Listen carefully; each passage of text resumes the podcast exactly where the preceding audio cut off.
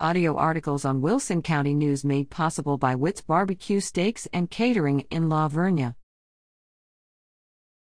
Masks required to visit S A missions.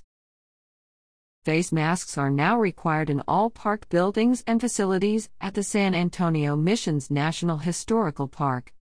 The National Park Service has implemented a mask requirement for employees, visitors, partners, and contractors to protect the health of those who live, work, and visit national parks and National Park Service facilities. This supports President Biden's executive order on protecting the federal workforce and requiring mask wearing.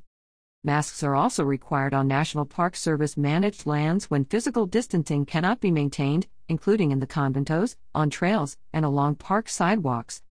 Members of the public can find information about the requirement on the park website and on signs throughout the park.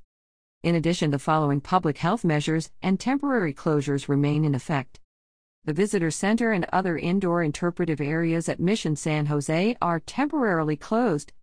Ranger information stations at Mission Concepcion, Mission San Juan, and Mission Espada are temporarily closed. Visitors should follow C D C guidance to reduce the spread of COVID nineteen, said Superintendent Christine Jacobs.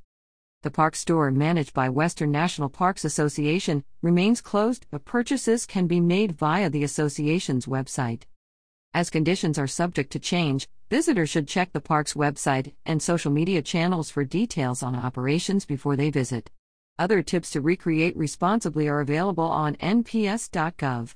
Park rangers are on duty to provide information, protect visitors and park resources, and uphold this requirement.